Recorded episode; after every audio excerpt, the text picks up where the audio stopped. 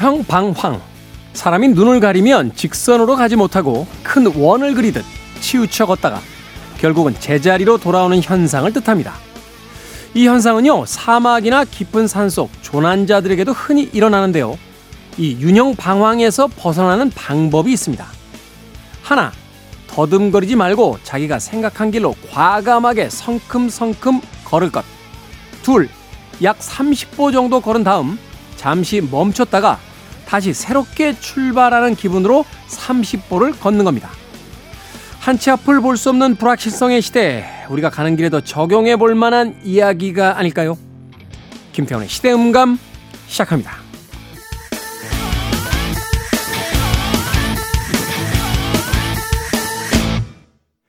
그래도 주말은 온다. 시대를 읽는 음악 감상회 시대음감 김태훈입니다. 이 윤형 방황이라는 단어는 심리학에서 시작된 용어라고 하더군요.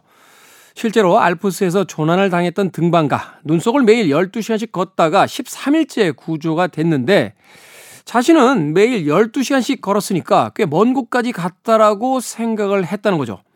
하지만 실제로 그가 구조된 곳은 길을 잃은 장소에서 불과 6km 반경이었다고 합니다. 사라 사막에서도 실험을 했었는데요. 참가자들은 사막에서도 해나 달이 보일 때는 똑바로 걸었지만 해가 지자 곧 방향 감각을 잃었고 똑바로 걷고 있다고 믿으며 큰 원을 그리기 시작했다라고 합니다. 살아가는 삶에서도 우리는 이따금 비슷한 느낌을 받을 때가 있죠. 열심히 앞으로 간다라고 생각했는데 어느 지점에선가 멈춰서서 지금까지 걸어온 길을 차분하게 생각해 보면 제자리를 뱅뱅 돌고 있었다. 하는 것을 깨닫는 순간이 있습니다. 자, 이럴 때 그 길에서 벗어나는 방법은 소신대로 앞을 향해서 성큼성큼 나아가다가 잠깐 멈추고 잠시 쉰 다음에 다시 한번 성큼성큼 나아가는 거라고 합니다. 걸음을 걸을 때도 삶의 방향에 있어서도 한 번쯤 참고해 볼 만한 이야기가 아닐까 생각했습니다. 자, 김태훈의 시대 음감, 시대 이슈들을 새로운 시선과 음악으로 풀어봅니다. 토요일과 일요일, 일라디오에서는 낮 2시 5분, 밤 10시 5분 하루에 두 번 방송이 되고요. 한민족 방송에서는 낮 1시 10분 방송이 됩니다. 팟캐스트로는 언제 어디서든 함께 하실 수 있습니다. 자, 월플러스의 음악 듣습니다. 원 헤드라이트.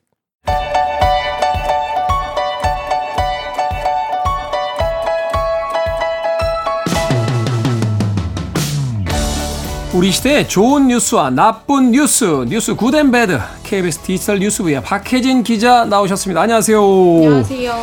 자, 오늘은 정세배 기자는 또, 어, 기사 취재를 위해서 나가 있는 것 같고, 네. 오늘은 박혜진 기자가, 아, good and bad 두 가지 뉴스를 다 가지고 오셨습니다. 네. 어떤 뉴스부터 먼저 만나볼까요? 어, 역시나 그랬듯 bad news부터 일단 말씀드리려고 하는데. bad news. 아, 요즘 사실 교사 관련한 이슈가 너무 많잖아요. 교권 침해 뭐 사례 이런 것들도 굉장히 많이 나오고 있고. 지금 이제 막그 의견들을 내기 시작하는 거죠. 그렇죠. 어. 그동안 이제 얘기를 안 했던 것들이 이제 본물처럼 쏟아져 나오고 있는데 최근에 사실 대전에서도 한 초등학교 교사가 악성 민원을 호소하면서 스스로 목숨을 끊는 일이 있으면서 또 이제 계속해서 또 그런 기사들이 나오고 있는데 네. 최근에 세종에서 어린이집 교사를 상대로 이 학부모의 어떤 폭력 행위가 벌어져서 또 논란이 되고 있습니다. 어린이집 교사를 상대로 학부모의 폭력. 네. 아니 항의를 하고 뭐 이런 것까지 이해하겠습니다만 그러니까 폭력이라는 건 뭔가 행사했다는 거잖아요. 물리적인 어떤 그쵸. 가격 같은 거. 어. 네, 세종에서 벌어진 일인데 세종 남부경찰서가 지난 10일에 학부모가 어린이집 교사에게 어떤 사용한 그 기저귀로 뺨을 때린 사건이 접수됐다고 밝힌 건데 잠깐만 아예 사용된 기저귀요? 그러니까 거기 네. 말하자면 뭐 아이들이 어떤 그 배설물 같은 게 묻어 있는 걸 가지고 묻어 있는 거죠. 그걸로 선생님을 때렸다고? 뺨을 때렸다는. 아니 김치 싸대기라는 이야기는 들어봤는데 그건 그래서 어떻게 저런 일이 있어라고 우리가 막장이라고 부르는 이야기잖아요. 그렇죠. 예. 그 정도의 뭐 사건이라고 이제 다들 얘기를 하시는데 이게 좀 어떻게 이런 일이 생겼는지를 조금 자세하게 설명드리면 이 학부모의 아이가 지난 6월에 어 50초가량 어린이집에 못 들어간 일이 있었대요. 문이 잠겨서. 그래서 못 들어간 채 문 앞에 있었던 이유로 이 학부모가 이 해당 어린이집 교사를 아동 학대 혐의로 112에 신고를 이미 했다고 해요. 아동 학대 혐의로 신고했다. 네. 무엇 때문입니까? 근데 사실 구체적인 내용이 나오진 않고 있어요. 고소장이 접수가 되지 않아서 그렇긴 한데 어, 그러다 보니까 좀 이런 해당 사항이 어떤 건지를 좀 알고 싶어서 이, 이 교사와 어린이집 원장이 이제 신고 소식을 듣고 학부모를 찾아간 거예요. 좀 네. 상황을 설명하고 이유를 듣기 위해서 찾아갔는데 이 학부모가 근데 대화를 이렇게 시도하기보다는 이 교사를 화장 화장실로 불러서 아까 말씀드렸던 그런 사용했던 기저귀를 펼쳐서 골로 뺨을 때렸다고 합니다. 아... 그래서 일단 그 교사분은 좀 충격도 많이 받으시고 하셔가지고 지금 병원에서 치료를 받고 있는 중이고 실제로 그 당시 사진 그 이후에 이제 찍으신 사진을 봤는데 이제 뺨을 맞은 이제 교사의 안경, 옷 등 이제 흔적들이 사실 남아 있더라고요. 그래서 폭행이 좀, 어, 그런 어느 정도였는지 이런 걸 가늠할 수 있는 정도였는데, 근데 사실 이게 좀 알려진 게 이 교사분의 남편분이 그 국회 국민동의 청원에 글을 올려서 사실 이게 많이 알려지게 됐거든요. 그 남편분이 쓴 글을 보면 아까 말씀하신 것처럼 막장 드라마에 김치 싸대기는 봤는데 이런 싸대기는 사실 볼 줄 몰랐다. 그리고 음. 아내 얼굴 거의 반쪽이 그렇게 좀 이제 그 아까 말했던 그런 네네네. 뭐 배설물로 어떤 덮여 있는 사진을 봤다. 그렇게 이제 얘기를 하면서 사실 올해 초부터 좀 어린이집에서 지속적인 폭언, 뭐 부당한 요구, 아동 학대 무고 이런 갑질하는 학부모로 인해서 고통받는 아내를 보면서 그만뒀으면 좋겠다고 했는데 결국 이렇게 됐다.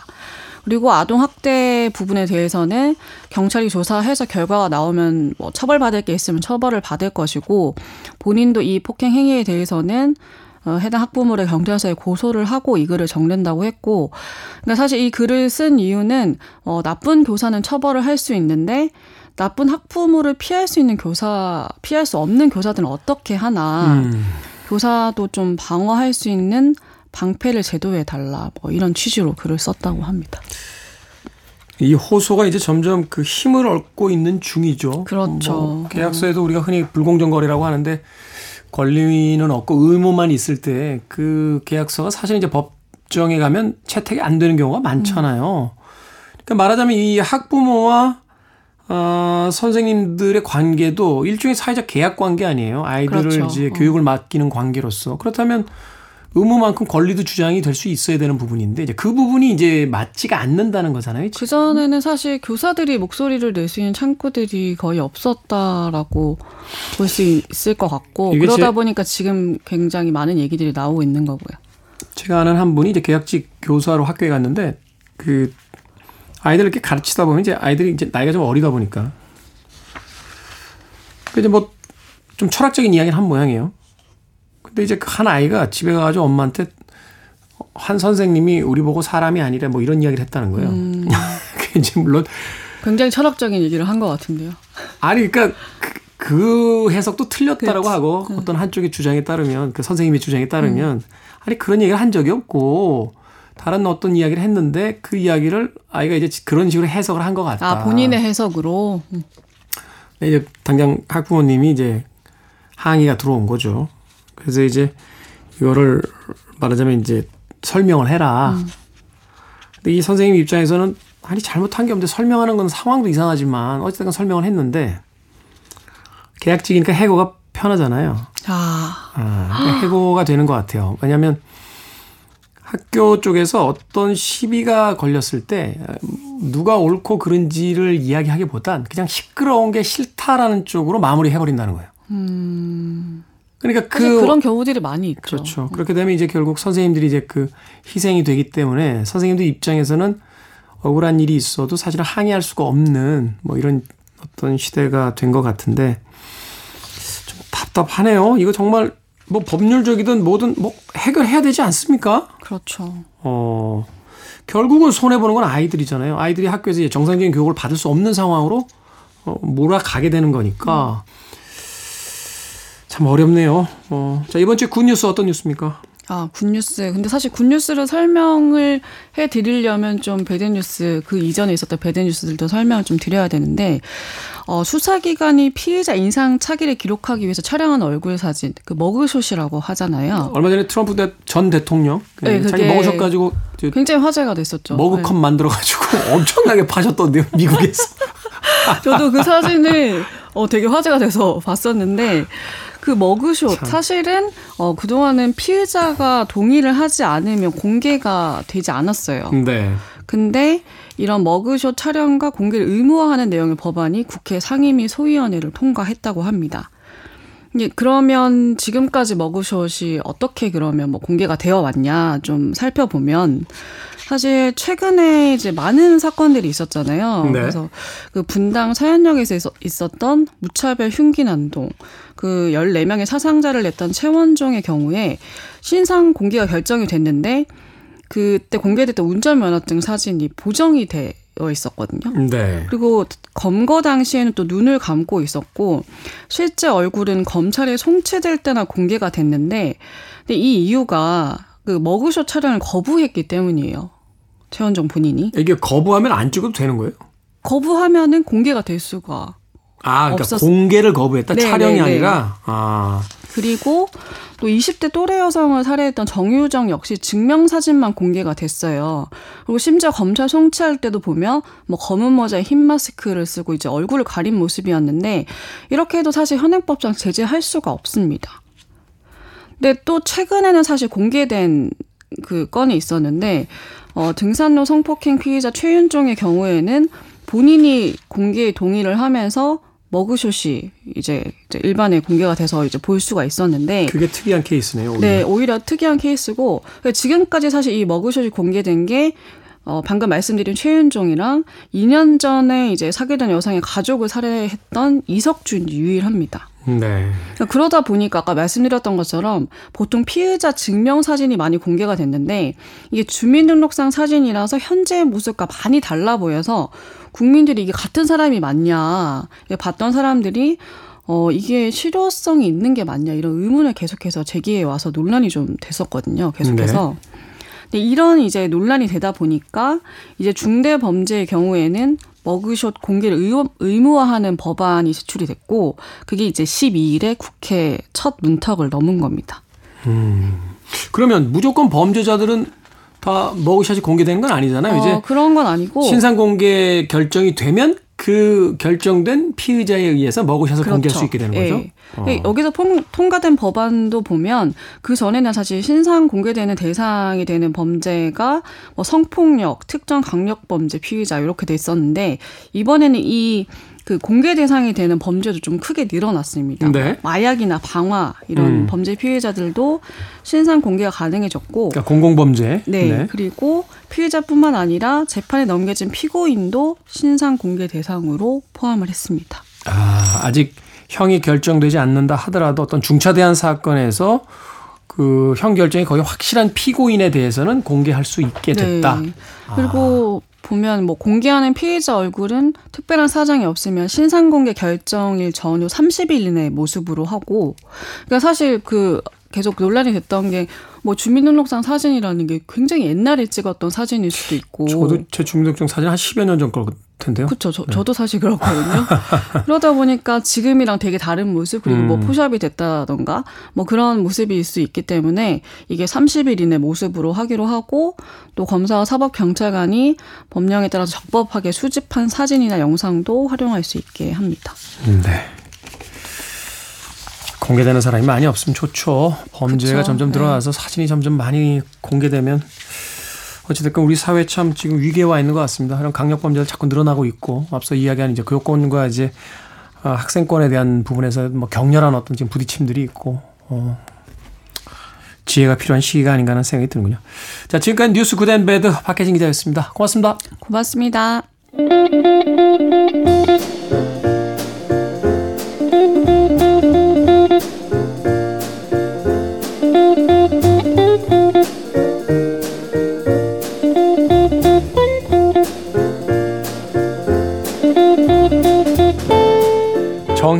작가의 책 삶을 바꾸는 책 읽기 속에는 이런 대목이 나옵니다.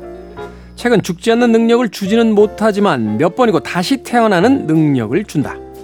우리 시대의 책 이야기, 책은 북. 정현주 작가님, 생선 작가님 나오셨습니다. 안녕하세요. 안녕하세요. 네, 안녕하세요. 우리 생선 작가는 오자마자 말 걸지 마세요라고 하는데 예, 오늘 코너는 그럼 안 하는 겁니까? 그래도 출연료는 나오잖아요. 마지막으로 나가겠죠. 아, 마지막으로요? 마지막으로 나가겠죠 오늘. 열심히 하겠습니다. 네. 아니 바닷가의 삶을 산다라고 이제 바다에 갔었는데 다시 도시로 돌아오셨다고요? 네. 제가 양양에 있는 곳에서 일자리를 구해서 열심히 일을 하려고 일주일을 보냈어요. 네. 근데 여러분도 아시다시피 이제 계절이 변했잖아요. 가을이죠. 시즌이 끝나서 이제 사람을 안 쓴대요. 그래서 일주일 만에 예, 해고가 되었습니다. 그래서 다시 본의 아니게 서울로 돌아왔네요. 아니 무슨 일주일을 고용했다가 해고를 해요? 예, 거기가 양양이라는 곳이 아무래도 휴양지다 보니까 특히 여름에는 엄청 붐비는데 가을 겨울에는 조금 사람이 없어서 아니 근데 생선 작가한테 일을 제안했던 그 사장님은 네. 사장님도 달력이 있을 텐데 네. 달력이 있을 때. 아니 이번 주에 쓰면 일주일밖에 못 쓰겠다 하는 아르바이트를 주셨다고요? 예. 근데 아이 뭐 이렇게 강압적으로 뭐 저를 속이거나 그런 건 아니고요. 음. 여러 가지 상황이 좀 안 맞았어요. 제가 이제 딸린 식구들이 있잖아요. 아이들이 강아지. 강아지. 강아지랑 고양이가 있는데 제가 이제 거기 양양에서 머물면서 일을 하려면 집이 따로 있어야 되는데 거기 제공해 주는 집이 따로 있어요. 음. 근데 문제는 저 말고 네 명하고 같이 생활을 해야 한다는 거죠. 도미토리군요. 네. 음. 그러다 보니까 저는 뭐 괜찮아도 강아지하고 고양이들이 다른 사람 세 명하고 지내는 게 좀 있어서 음. 그냥 진짜 계속 있어, 있고 싶었는데 그냥 어쩔 수 없이 돌아오게 되었습니다. 그렇군요. 네. 역시 바닷가를 향한 그의 열망은 어, 일주일 만에 아, 수포로 어, 돌아갔습니다. 근데 저한테 엄청 그런 바닷가 근처 작은 도시들 마을들이 저한테 잘 맞는 것 같아요. 음. 책도 많이 읽었어요. 책도 많이 네. 할게 없잖아요. 할 게. 사실은 네. 해가 지고 나면 특별히 할 게 없으니까. 네. 어, 저도 사실 양양 그 여름에 가끔 가는데 예, 갈 때마다 참 좋은 건 할 게 별로 없구나라는 게 저는 오히려 참 좋은 그런 어떤 기억을 주는 공간이 아닌가 하는 생각이 듭니다. 물론 이제 거기서 사시는 분에겐 치열한 삶의 공간인데 도시에서 슬쩍 며칠 정도 이렇게 그 바다를 찾는 사람들에게는 예, 또 그런 어떤 낯선 경험을 주는 곳이 아닌가 하는 또 생각해 보게 되네요. 자, 우리 시대의 책 이야기, 책은 북. 토요일은 두 분께서 한 권씩의 책을 가져와서 서로 책을 이어서 읽어보는 시간입니다. 어, 이번 주는 생선 작가님이 먼저 책을 골라주셨다고요? 네.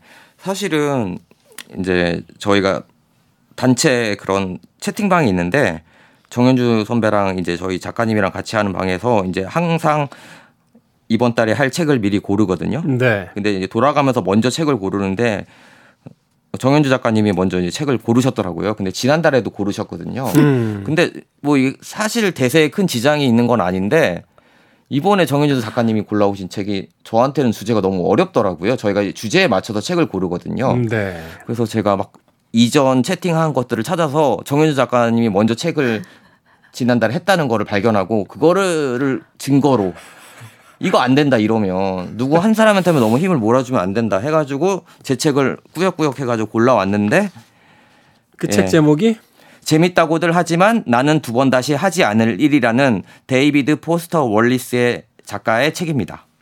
어떤 주제로 고른 책입니까? 어떤 테마로? 넌 변명이 너무 많아. 나 변명이 너무 많아. 네. 이게 이제 테마고 이 테마에서 이제 생선 작가는 재밌다고들 하지만 나는 두 번 다시 하지 않을 일. 네. 이런 책 데이비드 포스터 월리스의 책을 가져왔다. 네, 사실 저는 데이비드 포스터 월리스라는 작가에 대해서 전혀 모르고 있었거든요.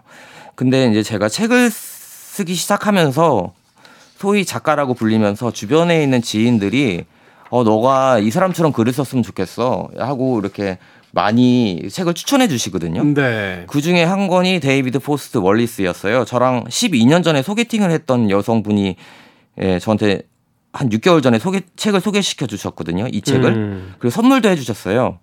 그래서 어, 이 사람 문체가 어떤가 해서 제가 쭉 봤거든요. 너무 길어. 말이 너무 많아.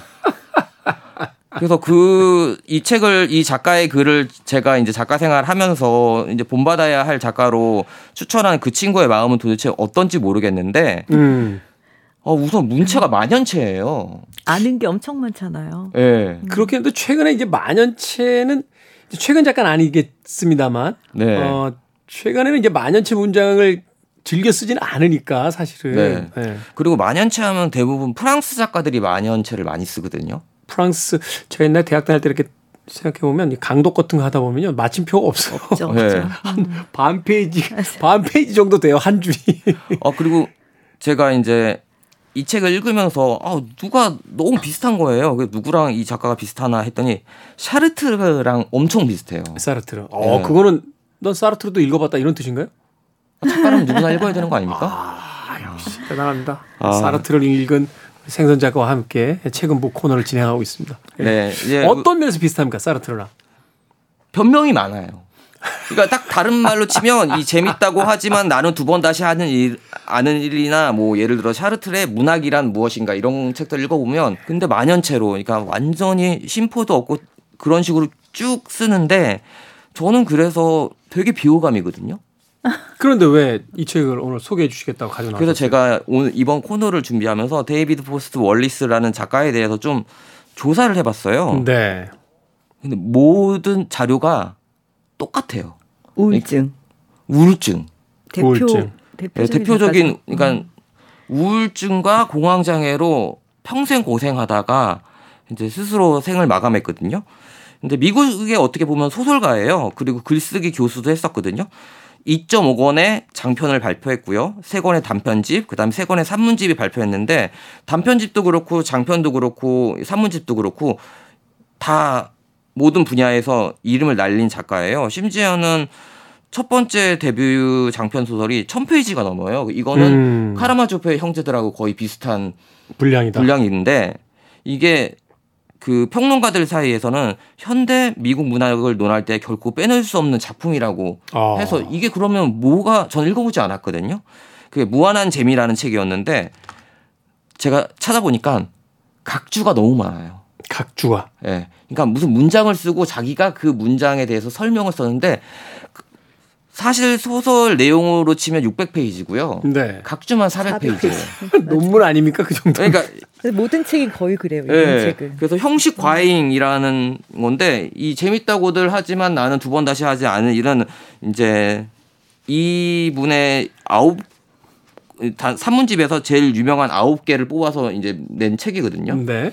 근데 대부분 이게 어딘가에서 의뢰를 받고 이제 쓴 책이에요. 어떤 신문사라든가 잡지에서. 그러니까 산문도 되게 그 무라카미 하루키도 그렇고 뭐 많은 작가들이 그렇습니다만 이제 되게 잡지라든지 개간지 뭐 이런 데서 받는 칼럼들 뭐 이런 것들을 네. 이제 모으게 되잖아요. 근데 대부분 제가 알기로는 무슨 리뷰를 할 때 20페이지에서 40페이지가 안 되거든요. 음. 근데 이 사람은 200페이지, 600페이지를 쓴 거예요.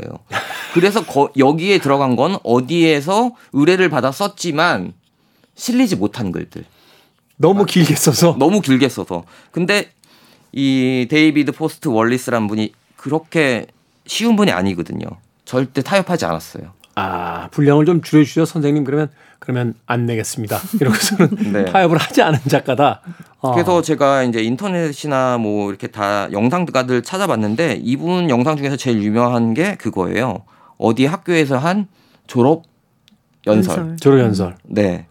어, 물론 영어죠. 물론 영어죠. 어, 저는 이해할 수 없었죠. 아 이해할 수 없었다고요? 네. 아니 그래도 뭐 몇 문장은 알아들었을 거 아니에요. 요즘 자동 번역 되잖아요. 아, 밑에. 제가 어- 알아들인 건 물고기가 한 마리와 두 마리가 만났어요. 근데 이들이 나눈 대화는 그럼 우리에게. 있어서 물, 물, 물고기가 한 마리와 두 마리가 만난 게 아니, 아니라 한 마리와 한 마리가 만났어요. 그렇죠. 예, 그렇게 근데 해야지. 예. 그렇죠. 만났어요. 근데 이들이 대화를 나누다 그럼 우리에게 있어서 물이란 무엇인가? 음. 이런 되게 철학적이고 뜬금없는 주제로 이야기를 하시는 것 같아요. 제가 유추해 본 결과. 피쉬는 들을 수 있잖아요. 아무튼 근데 PC는 들었대. 예. 근데 데이비드 포스터 월리스 같은 경우는 예. 되게 꼼꼼하고 농담처럼 글을 써요. 농담하는 것처럼. 음, 음. 근데 읽는 사람은 농담이라고 받아들일 수 없어요. 너무 진지하기 때문에. 네.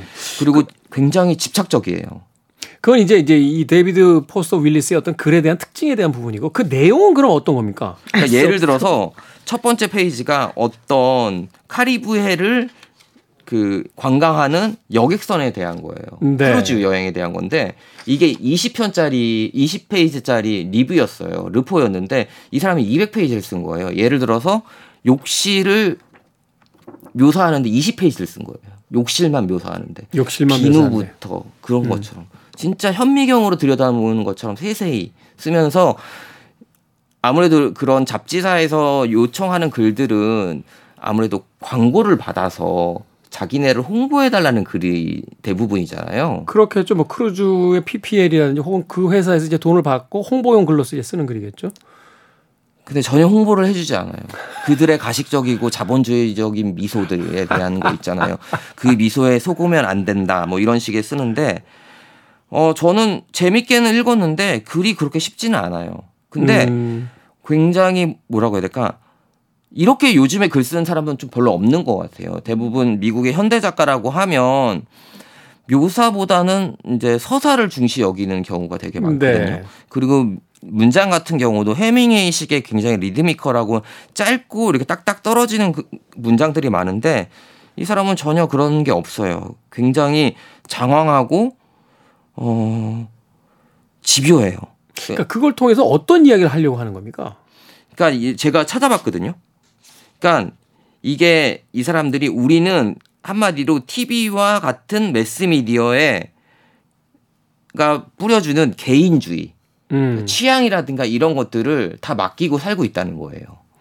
그러니까 우리가 선택을 하고 있다고 하지만 사실은 그건 우리가 선택한 게 아니고 우리가 카다로그에서 고르는 것처럼 그들이 주어지는 것들에 대해서 그냥 선택하는 것들이다. 그러니까 개인주의가 아니라 그 개인으로서 존재할 수 없고 거대한 어떤 트렌드와 취향마저도 선택해서 넘겨주는 것들을 어, 받아들여야 되는 그런 수동적인 존재로서 현재 그 미디어에 의해서 우리가 살아가고 있다 이런 얘기를 하고 있다. 네. 그리고 여기에 나온 이분이 한 말 중에 행복도 자기 중심적인 생각에서 생각한다고 생각하지만 그러니까 행복도 자기 내가 생각하는 것처럼 생각하고 있지만 우리 미국 사람들은 모두가 자기 중심적으로 교육되었고 책임보다는 자유를 강조했다고 설명합니다. 무슨 말인지 이해 안 가시죠? 그러니까 저도 사람들이 항상 자유를 이야기하지만 자유 뒤에 따라오는 거는 책임감이잖아요. 네. 근데 책임감에 대해서는 별로 이렇게 중요시 여기지 않는 것 같아요. 사람들이. 음. 근데 이런 부분에 대해서 되게 신랄하게 비판하고 있어요. 현대 사회에 대한 어떤 비판적 시각을 가지고 네. 어, 현대 사회에서 가장 쉽게 접하게 되는 미디어의 어떤 행태라든지 혹은 상품을 생산하는 이제 자본주의적인 어떤 기업의 광고 같은 것들을 통해서 그 아, 모순 같은 것들을 이제 드러내는 작가다 이렇게 볼 수 있겠네요. 네. 어, 정리가 아주 좋으세요. 항상. 안 읽고 책 읽지 않는 책에 대해서 말하기라는 책이 있거든요. 네. 네. 아까 그 책의 저자분 같은. 아, 자, 그리고- 그렇다면 앞서 이야기하신 이 테마, 변명이 너무 많다라는 이제 테마를 가지고 이 책을 골라주셨는데, 어느 한 구절 혹은 어떤 한 장면을 통해서 이 책을 골라온 이유, 그거를 이제 마무리 삼아 삼아서 좀 정리를 좀 해주시죠. 네.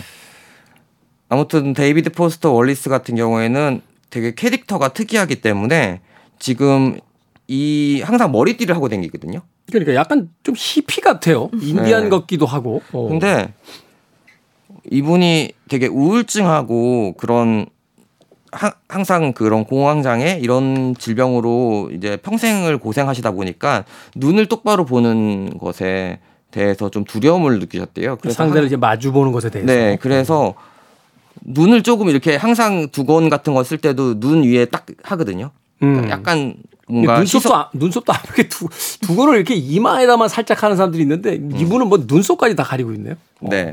그래서 그것이 이제 시선을 좀 분산시키기 위해서 이렇게 했다고 하더라고요. 아, 그러니까 남들이 내 눈을 쳐다보지 말고 내 두건이나 이런 다른, 네. 다른 데를 보게. 그래서 실제로 딱 보면 두 건으로 눈이 가요. 그래서 아까 전에 말씀해 주신 이제 제가 좋아하는 구절은요. 근데 좀 무거워요. 근데 제 입에서 이런 문장이 나오는 건 좀 안 어울리지만 대중문화, 물질주의, TV에 길들여진 생각이나 취향이 없는 수동적인 사람들에 대한 개탄과 세대를 바꾸기 위해 가르치고 글을 썼야만 한다. 아, 선구자네. 본인 스스로 생각할 때 나는 선구자고 음. 세상에 어떤 인도하기 위한 그런 사명이 있다. 이렇게 자기 자신을 위치시킨 거네요. 네, 특히 근데 이분이 글쓰기 강연을 대학교에서 오랫동안 하셨는데 그 글쓰기 강연이 굉장히 인기가 많아서 등단시킨 작가들. 작가들도 많다고 하더라고요. 어, 그렇군요. 일단은 뭐 지금 뭐 그렇게 긴 시간은 아닙니다만 이 작가와 작가의 작품색에 대해서 이야기해 주신 것만으로도 도발적이고 또 현대의 어떤 그 소설이라든지 아, 문학에 있어서 좀 금지된 것을 이야기하는 그런 작가일 수도 있겠다는 또 생각이 드네요. 사실 네. 이제 뭐 책은 도끼다라는 아주 유명한 문장도 있습니다만 우리가 어떤 것을 읽어 나간다는 건 이제 익숙하지 않은 것을 새롭게 이제 쳐다보기 위한 것들인데 그런 의미에서 변명이 너무 많은 테마에 어울리는 책으로 데이비드 포스터 월리스의 재밌다고들 하지만 나는 두 번 다시 하지 않으리라는 책 오늘 생선 작가가 먼저 소개해 주셨습니다. 아 정리가 되진 않습니다. 자 정현주 작가님 이 책을 이어서 어, 두 번째 책으로 이 책까지 좀 정리를 해 주신다면 네.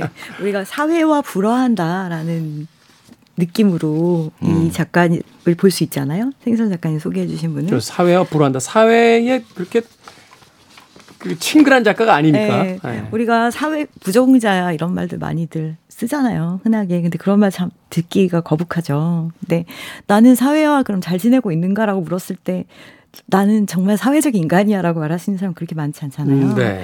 그런 가운데 어, 나 이렇게 사는 게 맞을까라는 질문을 던졌던 한 작가가 있어요. 음. 젊은 작가인데 생선이 이거 왜 골랐냐고 했는데 되게 생선의 그 젊은 시절이 떠오르는 제가 여성 작가분이 계세요. 젊은 시절을 잘 아니까 네. 네, 소개해 주시면 제가 젊은 시절하고 똑같은지 아닌지 한번 확인해 보도록 똑같지 하겠습니다. 않, 굉장히 다른데 굉장히 비슷한 생활 패턴을 가지고 있어요. 이하루라고 하는 작가분이에요. 네. 이분의 이제 자, 그 소개의 말은 전문 불황자이며 히치하이커, 사회 부적응자 이렇게 돼 있어요. 음. 평생 일만 하느니 차라리 굶어 죽겠, 죽는 게 낫겠다는 생각으로 무작정 집을 떠났다. 생각한 거예요. 파격적이군요. 네. 회사 왔다 갔다 하고 막 맨날 잘리고 막 이런 일상이잖아요. 요즘에 20대의 삶이라는 게. 사실은 쉽지 않죠. 네. 네, 그래서 이분이 질문하는 거예요. 이렇게 살아도 괜찮나? 음. 이렇게 안 살아도 될 것 같아. 라는 생각을 한 거죠. 그래서 통장에 한 300만 원 있었는데 떠나요. 떠나서 한 달에 10만 원만 쓰면서 살아보자. 음. 그래서 이제 해외로 나가요. 아 그걸 또 해외를 들고 나가요. 돈이 적은데 이제 생활비 300만 원 여비 여비 네. 빼고 네. 그 나갔어요. 나가가지고 어디로 갔냐면 돈도 많이 드는 북유럽으로 가요. 음. 북유럽이요? 네, 북유럽으로 가서 살다가 계속 이제 여러 나라를 돌아다녀요. 그래서 2014년에 따, 떠나서 2021년에 들어와요. 한국. 7년간 해외를 떠돌다. 네, 60개국. 60개국. 네, 그리고 히치하이킹으로 거, 어, 이동한 거리가 4만 4천 킬로미터. 어떻게 생활을 유지했습니까? 아, 덤스터 다이빙이라고 아세요? 덤스터 다이빙? 덤스터 다이빙이요? 네, 그게 우리말로 바꾸면 쓰레기통 뒤지기라고 하는데 쓰레기통에 있는 음식을 먹은 것은 아니고 막 노숙도 하고 그래요. 네. 여성분인데 막 겁이 없어요. 저는 이제 이걸 보면서 되게 해방감을 느꼈거든요. 음. 근데 요즘에 20, 30대한테 이 책을 권하니까 불편하다고 하더라고요. 그러니까 아까 말씀하신 것처럼 책은 도끼고 또왜 이게 품크틈이라는 그런 단어가 있잖아요. 네네네. 찔러 나를 찌르는 거 불편하게 하는 것을 계속 읽어야 우리가 더 세계를 확장할 수 있다고 하는데 요즘에 이제 그 분들한테 가- 비슷한 세대한테 하니까 싫다는 거예요 이렇게 살기가. 근데 우리 고통스러우니까. 네, 근데 우리 때는 막 해외로 막 떠돌고 이러면은 막 멋있는 히피였잖아요. 경제가 안정돼 있을 때는. 근데 지금은 이게 너무 불안해 보이는 거예요, 사람들이. 음. 근데 이분은 이제 떠났죠?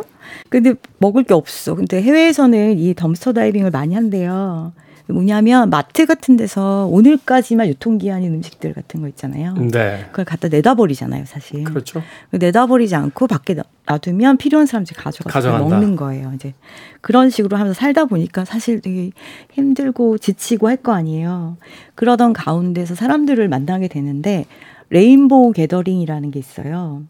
우리는 이제 우리나라에는 잘 알려지지 않지만 사실 유럽이나 해외에는 많이 있다고 하더라고요.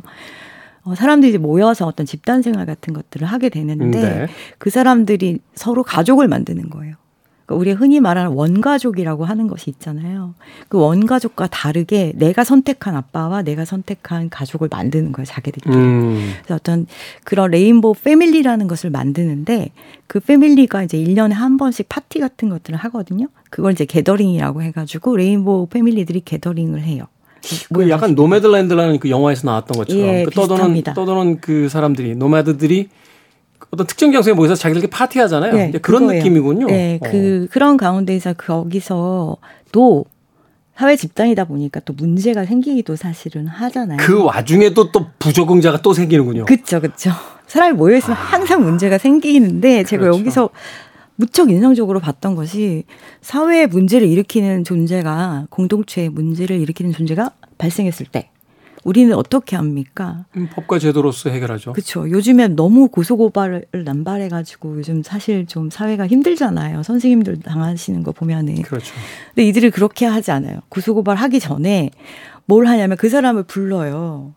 다른 사람들이 이제 의견을 모으고 이 사람을 우리 집단에서 내보내야 되겠다라고 음. 생각했을 때 그 사람을 두고 동그랗게 이렇게 앉은 다음에 서서 노래를 불러줘요. 아, 우리는 너를 사랑하지만 우리와 맞지 않으니까 네가 아름다운 곳으로 가서 더 아름답게 잘 살았으면 좋겠다. 이런 노래를 불러줘요. 음, 그러면서 그 사람을 슬슬 문 쪽으로 밀어. 아름다운 테러를 하는군요. 에, 나가라 이건데 나가 이게 아니라 우리는 사랑하지만 맞지 않는 거야. 그러니까 너, 너가 우리를 떠나면 우리가 서로에게 좋은 일일 것 같아. 제가 책을 안 읽어봐서 정확하게 모르겠습니다만 약간 비겁한 거 아닌가요? 우리는 너를 사랑해. 하지만 넌 내보낼 거야. 그러니까 나가서도 우리 욕은 하지 마. 뭐 이런 거 아닙니까? 아니. 근데 이 사람이 안 나가요 여기서는. 끝까지. 그 사람 안 나가가지고 이제 똑같이 법과 제도를 이용할 수밖에 없는 사건들도 일어나고 아, 심지어 그 게더링에서 또 수- 수가 들어갑니까? 고소고발이 들어갑니까? 야. 그래서 이제 법, 법에 의존해서 또 해결을 하고 이런 일들을 겪으면서 이분이 한국에서 떠날 때는 그런 사람이 아니었는데 인간이란 무엇인가에 대한 질문을 계속하게 되는 거죠. 밑바닥의 음. 삶부터 이제 rainbow family를 만들고 그때부터는 이제 가서 일하는 이렇게 워킹홀리데이 형식으로 지내거든요. 네. 그러다 보니까 일도 하고 수입도 있고 안정 점점 안정을 찾아가지만 자기가 만나고 보았던 사람들을 통해서 인간이란 무엇이고 인권이란 무엇인가의 질문을 계속 가지게 돼요. 그리고 그 질문을 가지고 계속 이동하다 보니까 나라를 막 돌아다녀요. 이제 그리스로 내려가요. 그리스로. 돈이 너무 많이 많이 들고 어. 막 그러니까 이제 그리스로 내려가는데 거기 가서 난민들을 만나게 되고 그래서 인권 운동을 하게 되고 그리고 또 어떤 나라에 가면 이제 여성의 인권이 너무 안 좋은 나라들이 있잖아요. 네. 그런 나라에 가서 이제 성폭력 문제에 대해서도 해결하는 그런 단체에 가서 일을 하게 되고 그리고 마지막에 책의 마지막으로 가면 이제 동물 해방 운동을 하게 돼요. 결국 이제 동물권까지 가면 이제 인권의 마지막이라고 그러더라고요. 예. 그래서 이분이 얘기했던 거에서 저는 굉장히 인상적이었던 게 뭐냐면 여기 당사자의 경험 권력이라고 자기 스스로 이름을 붙인 어떤 힘이 있어요. 네. 당해본 사람만이 그것에 대해서 증언할 수 있고 그것을 이야기함으로써 그 일이 다시 재발하지 않도록 할 수 있는 힘을 갖는다. 그런 이야기예요. 그래서 우리가 자기가 겪은 폭력들 이런 것들이 사실 있고 지금 폭력 문제가 굉장히 심각하잖아요. 그렇죠. 그것들을 보통 지금에 와서 많이 이야기가 되지만 사실은 옛날부터 계속 있었던 것이고 음. 그런데 폭력을 당한 피해자들이 그것을 발언하는 것이 굉장히 부끄러웠던 시절도 있었어요. 네. 예. 그러다 보니까 사람들의 입을 막고 말을 하지 못하게 하고 그러다 보니까 폭력이 점점 더 커지게 되고 우리가 그 암묵적으로 침묵하는 것도 사실은 어떤 의미의 약한 동조라는 이야기들을 하잖아요. 그 사실은 2차 세계대전 때 이제 유태인 학살에 대한 이야기를 다룰 때 그런 이야기를 많이 하잖아요. 유럽의 많은 국가들이 침묵했잖아요. 그쵸. 어, 사실에서 침묵은 공범이다라고 하는 이야기도 나오는데. 네. 그것을 당사자들이 이제 용기를 내서 사회적인 이제 일단은 동의, 합의 같은 것들이 일어나고 우리가 아, 말해도 돼, 괜찮아. 라고 얘기를 했을 때 그 사람들이 발언을, 피해자가 발언하게 되고 그래야 시정이 되잖아요. 저도 요 근래에 비슷한 일이 약간 있었는데 제 주변에 워낙 좋은 사람들이 많다 보니까 네. 그분들이 말해 괜찮아 너가 잘못한 게 아닌데 왜 부끄러워해 라고 말을 하면서 굉장히 힘을 줬거든요 그런 장면들을 바라보면서 세상이 되게 많이 달라졌구나 음. 그 우리 더글로리에 보면 그 얘기가 나와요 그 나쁜 사람의 남, 연진이 남편이 동은이한테 다- 어, 문동은 씨가 지금 피해자라고 주장하고 있으니까 피해자의 말부터 들어봅시다 라는 대사가 나오거든요 네. 우리가 그런 태도를 가질 때 세상이 조금 달라질 수 있고 대화로 해결하거나 우리의 어떤 사적인 영역에서도 해결할 수 있는 부분이 충분히 있는데 그러지 않다 보니까 법이라는 게 최종에 가서 해결해야 될 문제인데도 불구하고 사람들이 그러지 않고 법을 법의 뒤에 숨어서 요즘 보면 왜 나쁜 짓 한 사람들이 오히려 더 신고해가지고 난리치고 이런 경우들이 많잖아요. 법대로 하라고 큰 소리 내고요. 네, 그래서 그런 일들을 볼 때 사회에 적응하는 것을 거부하는 사람들이 자꾸 늘어나야 사회의 다양성을 가질 수 있지 않을까 그런 용기를 주는 책이라는 생각이 들어서 저는 오늘 가지고 왔고요. 이 데이비드 포스터 월리스 같은 경우는 그게 너무 힘들었을 거예요. 음. 우울증이나 이런 게 있었기 때문에 생각의 패턴도 너무 많이 달랐거든요. 책을 읽어보면. 저런 사람들이 계속 홀로 있게끔 만드는 사회가 지금 되어가고 있는 것 같은데, 음. 예, 좀 다양성을 갖고 그리고 약한 사람들이 자신이 당했던 폭력이나 피해들을 자유롭게 말할 수 있는 세상이 됐으면 좋겠다. 그런 의미에서 골라왔습니다. 다름이 곧 질병이 아닌데 그쵸. 그것을 질병처럼 취급하는 사회 속에서 음. 어, 고립되고 이제 그 아파가야만 하는 음. 사람들에 대한 음. 이야기. 그것을 이제 점점 자기만의 어떤 공간으로 들어가서 결국은 우울한 선택을 하게 된 데이비드 포스터 월리스가 있고 그래서 이제 바깥으로 나가서 음. 어 사회가 원하는 어떤 제도를 이제 거부한 채 예, 노마드의 길에 뛰어든 이하루라는 작가도 있다. 그러니까 결국 이 두 권의 책이 어, 각기 다른 방법론을 가지고 어, 세상을 어떻게 대해야 되어야만 하는가에 대한 어떤 보기가 될 수 있겠다라는 그렇죠. 또 생각이 드는군요. 자, 변명이 너무 많아라는 테마를 가지고 데이비드 포스터 월리스의 재밌다고들 하지만 나는 두 번 다시 하지 않을 일 생선 작가의 추천책 그리고 이하루의 사회적인 거부선언 정현주 작가의 추천책 두권 만나봤습니다. 자, 두 분은 내일 또 어, 각각 두 권의 책을 가지고 어, 네. 책은 북 코너를 꾸며주시길 부탁드리겠습니다. 고맙습니다. 고맙습니다. 감사합니다.